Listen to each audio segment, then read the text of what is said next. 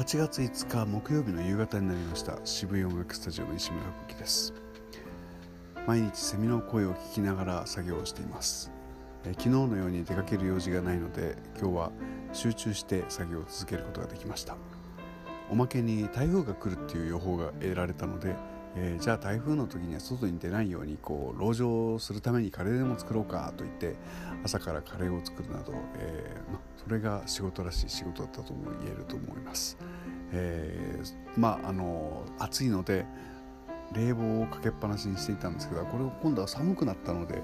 午後は窓を開けて、ね、冷房を止めて窓を開けて空気を入れながらずっと根詰めて作業していたんですけど気が付いたら34度になっていまして